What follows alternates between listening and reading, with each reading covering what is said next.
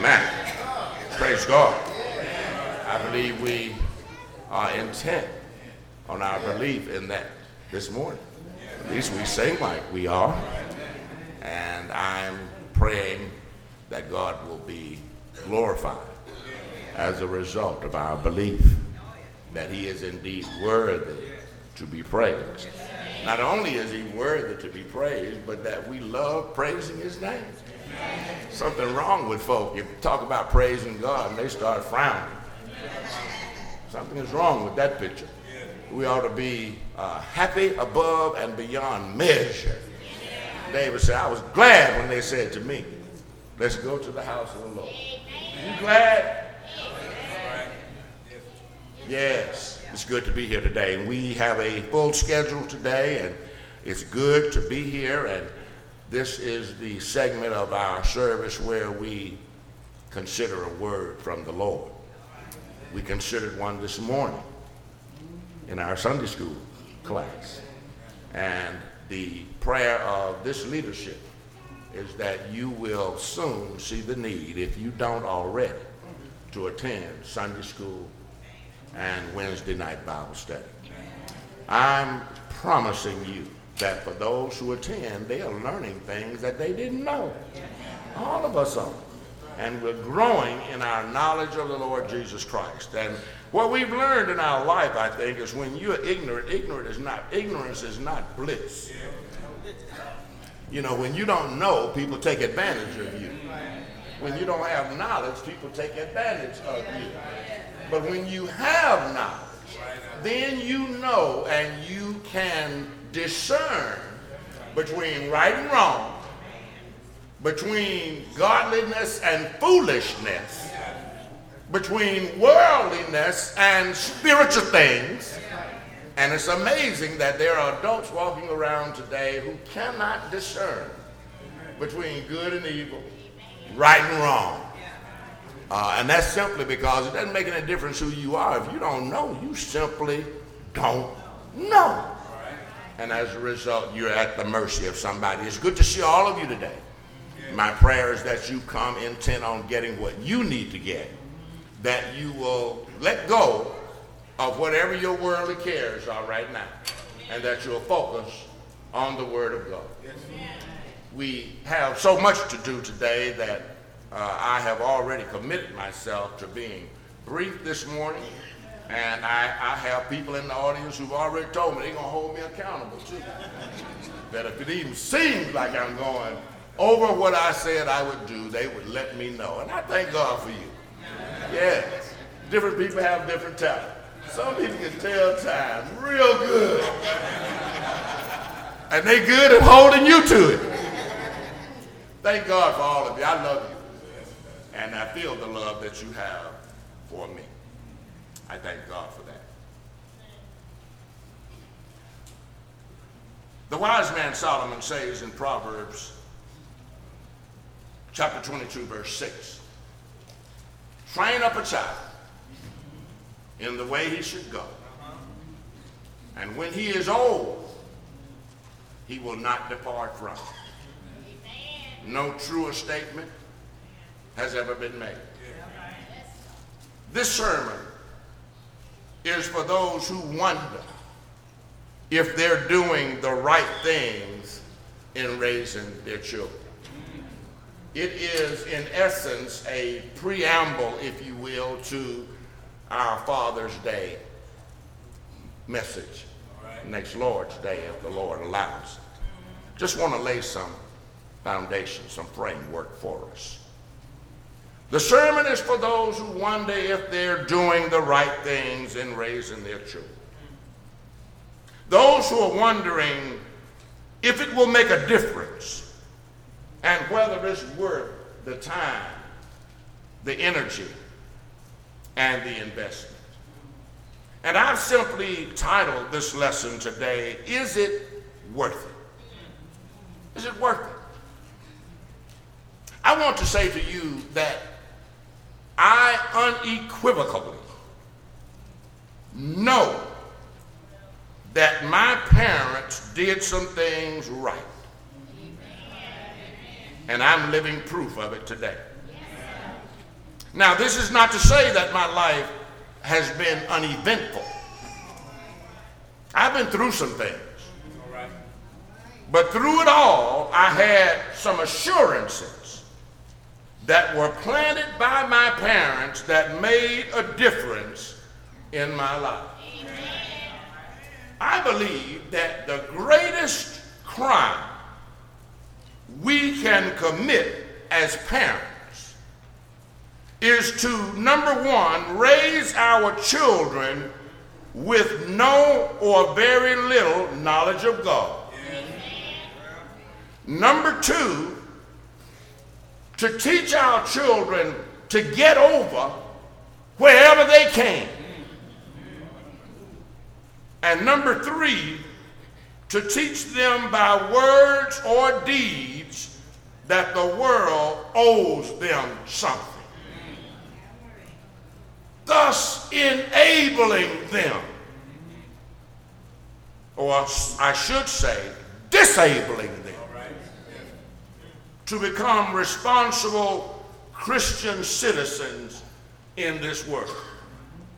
This morning, I want to share with you what my parents did that worked for me. And I realize that there are those who would say that I'm making a mistake by being personal in this lesson or any lesson. But I will continue to defy that as long as I believe that my personal experiences will help somebody. Paul shared his life story on several occasions to help people to better understand him and to live better. The very passages that we've been studying here recently regarding Paul's life are proof that wherever he went, he would tell people about his meeting Jesus on the road to Damascus. He would talk to them about who he was before he met Jesus, how he lived. He talked about his stature among his countrymen and his peers. He talked about the suffering that he endured many times at the hands of Christians who quite didn't understand his conversion. Consider Acts 9 20 through 31, Acts chapters 22 and 26. Galatians chapter 1, verses 11 through 24. Romans chapter 7, verses 7 through 25. 2 Corinthians chapter 11, verses 23 through 33. And Philippians chapter 3, verses 1 through 11. Those serve as the a summary of the passages we've looked at in the last few weeks yeah. concerning Saul and his conversion, and they serve as my justification today for including myself right. in my lesson. Is it worth it? Yes. By all means, it's worth it. To train up a child the way he should go so that when he's old, he won't depart from it. It's worth it. But consistency is the key. We can't allow ourselves to be swayed by fads or events, whether positive or negative or by the ever changing ways of the world. Somebody said, if you don't like things the way they are, just wait a few minutes, they'll change. That's how quickly the world changes. If you don't like what's happening today, wait until tomorrow. They'll change it again. Well, that summarizes the way of the world time we get used to something, it changes. Well, our scripture text gives hope that if we start some things at the right time, it will reveal itself in steadfastness perseverance, and eternal hope. If we plant our children's feet in the cement of God's love, when they are old, they will not depart from it. What my parents did with me was not rocket science. And they weren't among the sharpest knives in the drawer in terms of the world's wisdom.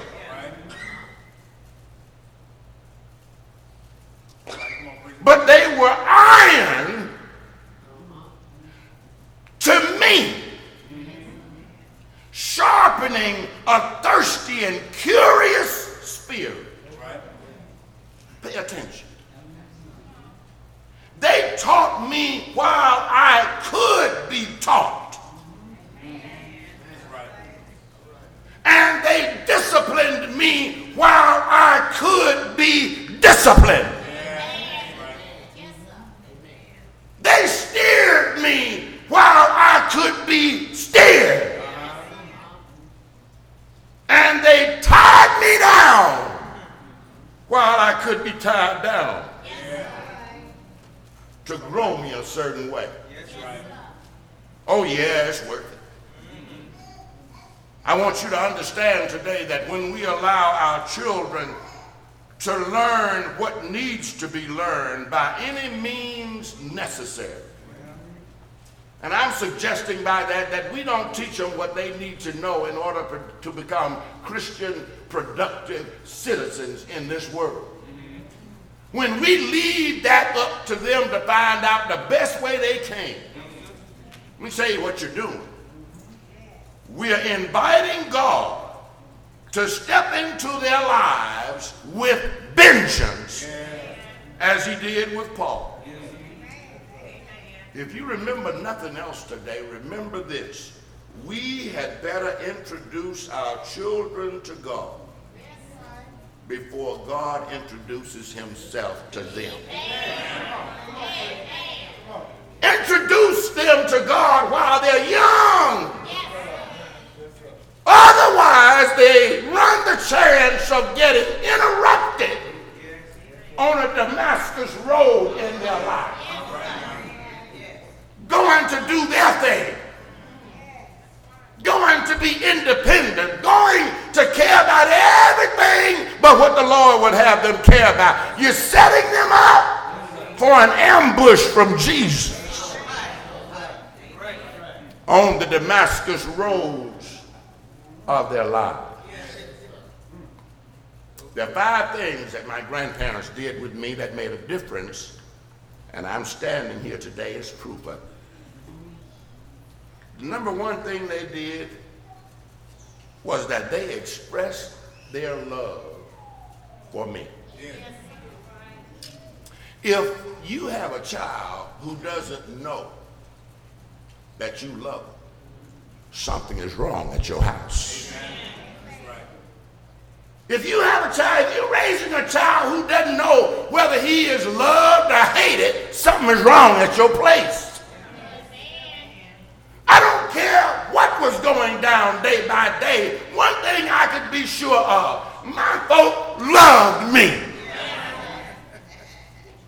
They showed me more than they told me. In those days, they didn't say I love you too much. Very conservative in their expression of love, but they showed me. They showed me every time dad would get on me. Mom would always come and assuage my wounds. And she'd do it by saying, baby, don't get on dad's nerves like that. You know how he is. And I support him. I hate to see you get beat down like that. But I want you to know that he's doing it because he loves you spoiled beyond measure. I was the oldest and only grandchild for a while, and a male at that. They gave me everything I thought I wanted. But the things that I appreciate most are the things that you really don't think about. I, I, I, loved being able to turn the corner coming home from school and smell mama's dinner cooking when I turned the corner. oh, that didn't come from everybody's house. There were some homes from which there was no smell. Folk in the neighborhood knew my grandmother's cooking. They said, man, y'all having black eyed peas for dinner. I said, shut your mouth. Every day I arrived, she had it just the way it ought to be. Everything that pertained to me that was her responsibility, she took care of it without missing it, without fail. I'd watch her prepare lunch and dinner sometimes, and the love that she showed while she prepared it. She wasn't like some folk today. She wasn't mad while she was cooking. She loved what she was doing because she loved who, we, she, he, who she was doing it for. Oh, I have no doubts that they loved me. They not only told me, but they showed me. And they showed me they were concerned about my well-being. That the things they didn't allow me to do wasn't because they were trying to punish me, but because they were trying to keep me out of harm's way. Some of it I couldn't understand at the time, but I lived long enough, thank God, to appreciate it. And they try to imitate it in what I did. So they loved me. They expressed their love for me, and that made all the difference in the world.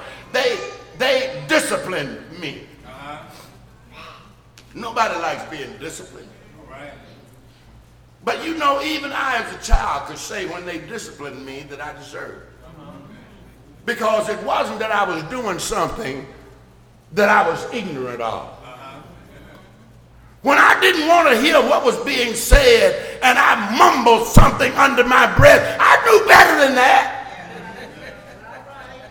I was hoping against hope that they wouldn't hear that mumbling as I was walking away. And it just rarely happened that they didn't. They didn't care what you mumbled.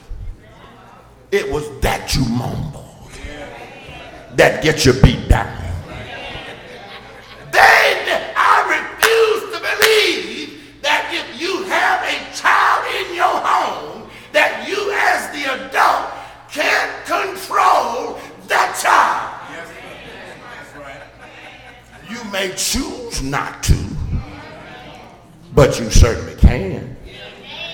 And you know what? I wouldn't let anybody know that I can't control my five-year-old.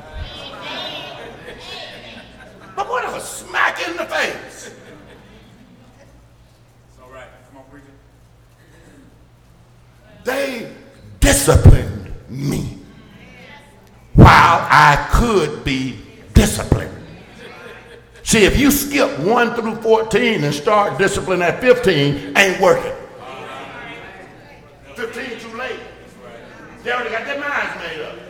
They ready to stand toe to toe and fight you at that point. And now you think you're going to waltz in and get them to do something that you have never required of them before? Doesn't work like that. You have to bend the twig while it's bendable. Nobody out there trying to bend, tie no tree that's well established. They tie twigs, small trees, and they can tie it and make it grow just the way they want it to grow. Well, it's no different with children. We have to start with our children young and teach them what we often take for granted, and that is that they know better. Children don't know better. That's why God has them under our tutelage. Children will do what children do. And the Bible says, what is that? Foolishness. Foolishness is bound up in the heart of a child. All of us have been children. So we understand that we do some foolish stuff. Well, children are going to do foolish things. But somewhere along the line, there has to be a responsible parent who says to them, in essence, you're not going to do what you want to do. I know you're cute, but you're not going to do what you want to do. You're going to do what I direct you to do. Because, see, if you don't get that handle on them soon, after a while, like I said, they'll be giving you lunch money and telling you when to come home. Somebody is going to be in charge. If you don't take charge of them, they'll sure take charge of you. So they disciplined me, and I thank God for that discipline. I didn't have to get it too often because when they beat you back then, they didn't play with you, they beat you. Because they weren't beating you out of frustration. They didn't, my parents didn't beat me because of what somebody did to them. They weren't the kind of people to come home and take out on me their frustrations from the job. When they beat me, it was because of something I did. And their purpose was to leave an impression with me so that the next time I even think about. You understand what I'm saying? The next time the thought even comes near me, I can say, Lord, no, I'm not doing that one. I almost lost my life last time I did that. You think I'm doing that again? But see, when you go around pulling their ear and dunking them on the head, that's not discipline. That's not enough to make them say the next time, oh, I'm not doing that again, because all they can see is, well, all she gonna do is thump me on the head. I can take that. All she gonna do is pull my ear or pinch me. Folks, that's not discipline. That's really an outgrowth of your frustration. You needing to do something to them right then. I ask you to think about what you're getting ready to do and whether or not it's good or whether or not it's going to fix the problem. Let me tell you something. Discipline got to the place in my house and out of my house where it took the form of just a gaze. And that's because I knew what was after the gaze. I knew what the look meant. They told you, look, we can ready to go in church. You will sit by me and you will sit still. If you can't be quiet, you will lay your head down here on my lap and go to sleep. But you will not disrupt this service. I dare you. After they told you something like that to disrupt the service. Act foolish if you want to. And they give you that look. You know that look. That says, I, I'm going to snatch the breath out of you. And they meant just that. Now, some of you would say that's cruel, but folks, it's reverse psychology. Because if you get them to the place where they don't want to do, they don't want to feel that, then you, you get them to do what you want them to do. That's the purpose. When you do what's wrong, my parents' attitude was, fear me. Know that I love you, but if you break the rules of this house, fear me. Because I'm going to tell you at the frame. And I'm doing it so that you hopefully will have enough sense that you don't want this to happen over and over and over and over again. It worked for me. I'm going to tell you, it ain't no fun getting beat naked. Hey, hey, how many times they got to do that to you with an extension cord wet? After that session, I said, Lord, just let me live past this one. I understand now what the deal is.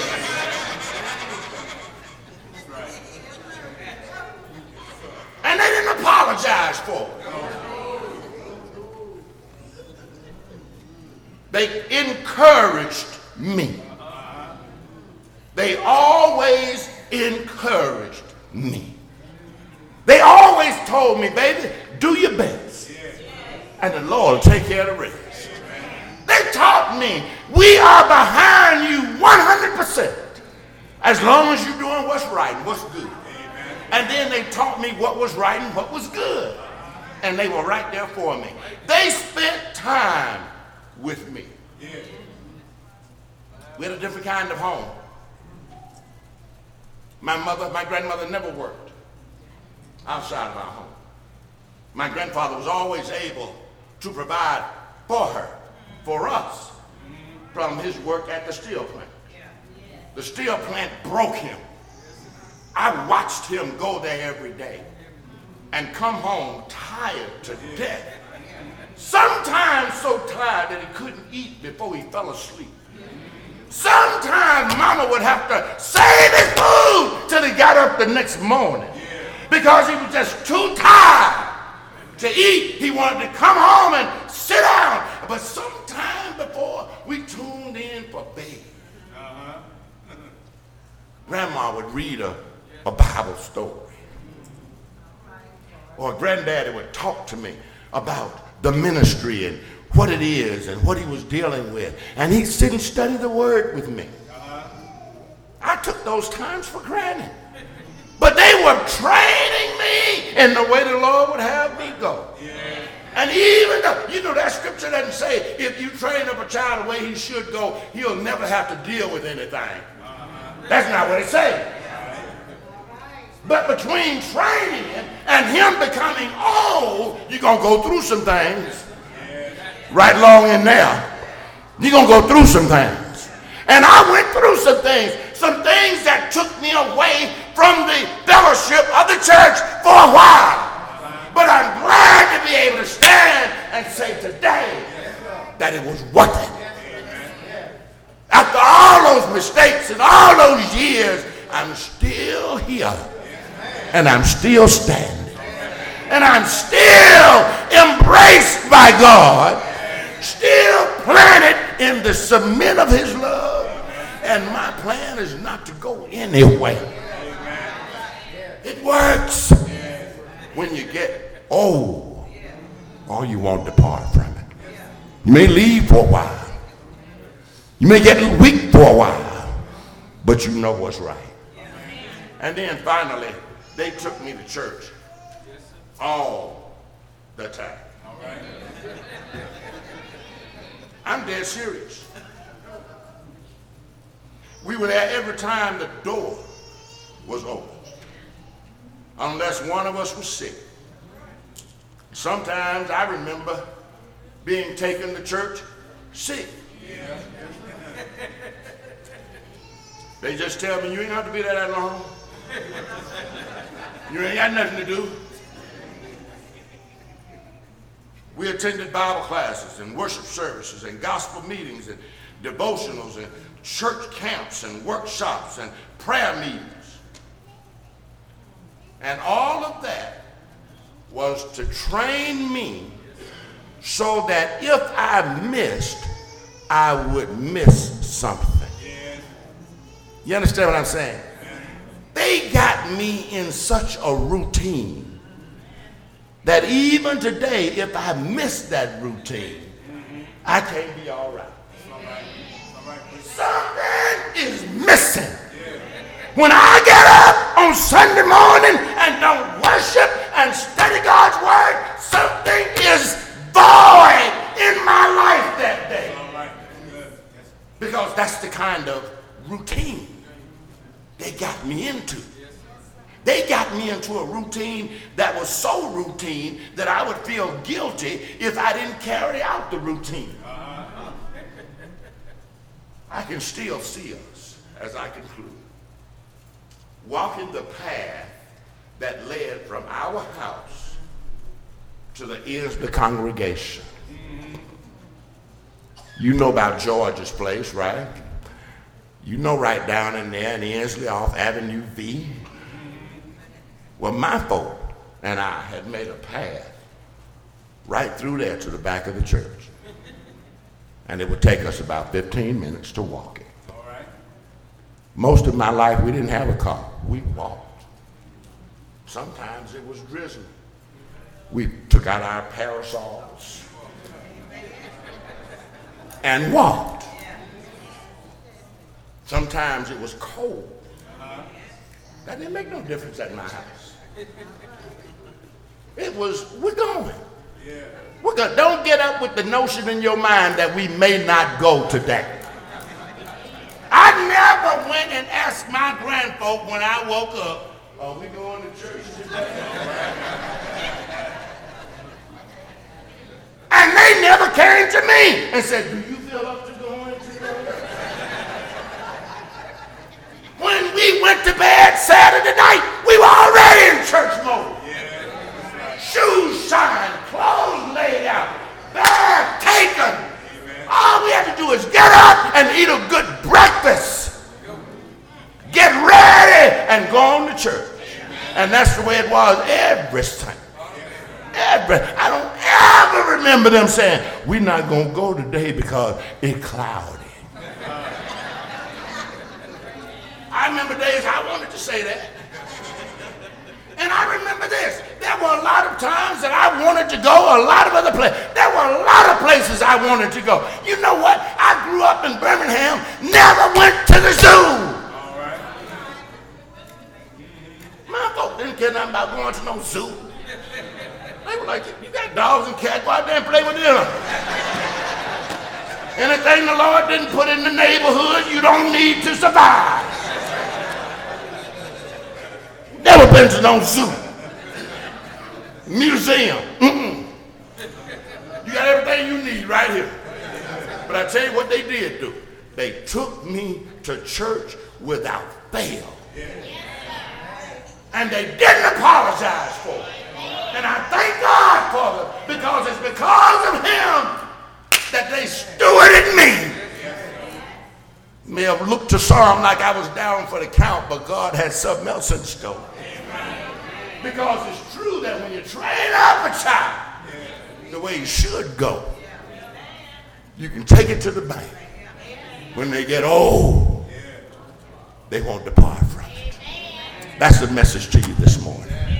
Introduce your children to God before he introduces himself to them.